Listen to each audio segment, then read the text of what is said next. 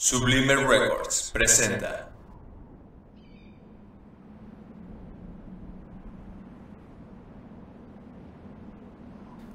¿Cómo dice usted que se llama el pueblo que se ve allá abajo? Comala, señor.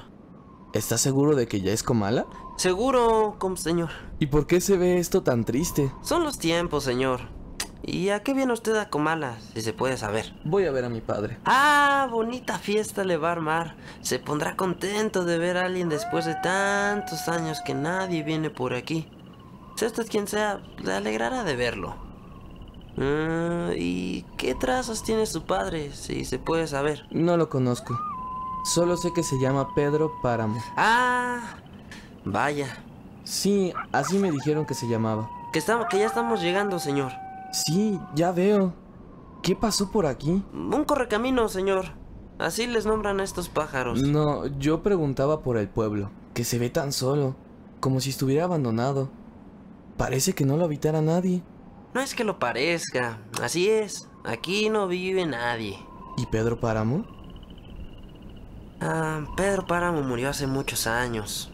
Yo voy más allá, donde se ve la trabazón de los cerros. Allá tengo mi casa. Si usted quiere venir, será bienvenido. Ahora que, si quiere quedarse aquí, ahí se la haiga. Aunque no estaría por demás que le echara una ojeada al pueblo. Tal vez encuentre algún vecino viviente. ¿Y dónde podré encontrar alojamiento? Busque a Doña Eduviges. Si es que todavía vive, dígale que va de mi parte.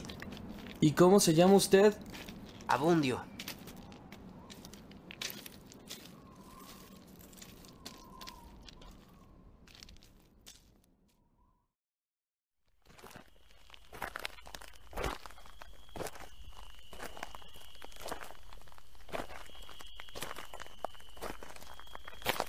Buenas noches. ¿Dónde vive Doña Edujives? Allá, la casa que está junto al puente.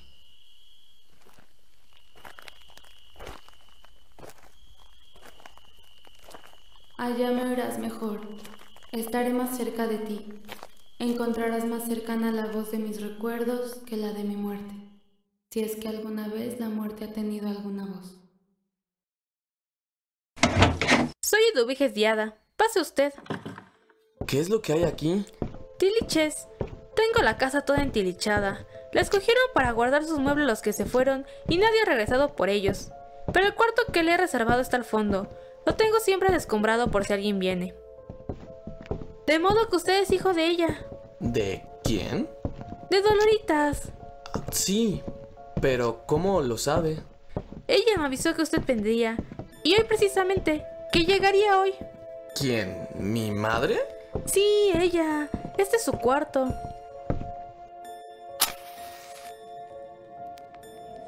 Ah, aquí no hay dónde acostarse. No se preocupe por eso. Usted ha de venir cansado y el sueño es muy buen colchón para el cansancio. Ya mañana le arreglaré su cama. Como usted sabe, no es fácil ajuarear las cosas en un 2x3. Parece que está prevenido. Y la madre de usted no me avisó sino hasta ahora. Mi madre... Mi madre ya murió. Entonces esa fue la causa de que su voz hoy era tan débil. Como si hubiera tenido que atravesar una distancia muy larga para llegar hasta aquí. Ahora lo entiendo. ¿Y cuánto hace que murió? A- hace siete días. Pobre de ella. Se ha de haber sentido abandonada. Nos hicimos la promesa de morir juntas. Tiernos las dos para darnos ánimo una a la otra en el otro viaje. Por si se necesitara. Por si acaso encontrábamos alguna dificultad. Éramos muy amigas. ¿Nunca le habló de mí? No, nunca. Me parece raro. Claro que entonces éramos unas chiquillas. Y ella estaba apenas recién casada. Pero nos queríamos mucho. Tu madre era tan bonita, tan, digamos, tan tierna, que daba gusto quererla. Daban ganas de quererla. De modo que me lleva ventaja, ¿no? Pero ten la seguridad de que la alcanzaré. Solo yo entiendo lo lejos que está el cielo de nosotros. Pero conozco cómo acortar las veredas. Todo consiste en morir, Dios mediante, cuando uno quiera, y no cuando él lo disponga. O, si tú lo quieres, forzarlo a disponer antes de tiempo. Perdóname que te hable de tú. Lo hago porque te considero como mi hijo. Sí, muchas veces dije, el hijo de Dolores debió haber sido mío. Después te diré por qué. Lo único que quiero decirte ahora es que alcanzaré a tu madre en alguno de los caminos de la eternidad. Estoy cansado. Ven a tomar antes algún bocado. Algo da algo. Cualquier cosa. Iré. Iré después.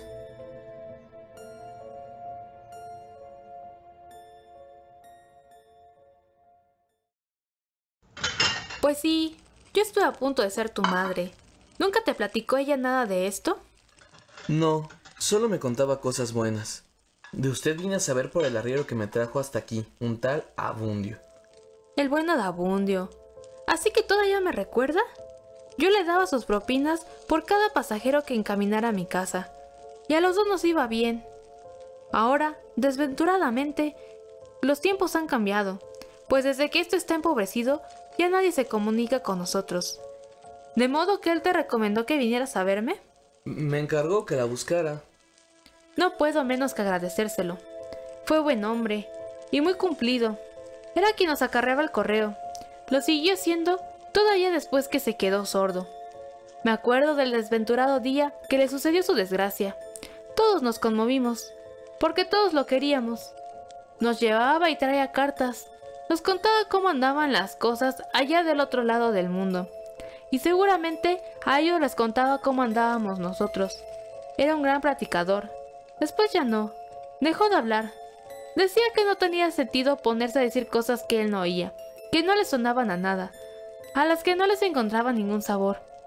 Todo sucedió a raíz de que le tronó muy cerca de la cabeza uno de esos cuetones que usamos aquí para espantar a las culebras de agua. Desde entonces enmudeció, aunque no era mudo. Pero eso sí, no se le acabó lo buena gente. Eh, este de quien le hablo oía bien.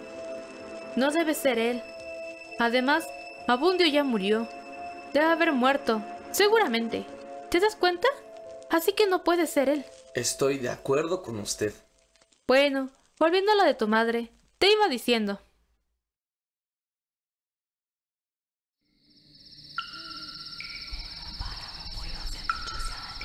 Despierta. Despiértate. ¿Por qué lloras, mamá? Tu padre ha muerto. Han matado a tu padre. ¿Y a ti? ¿Quién te mató, madre?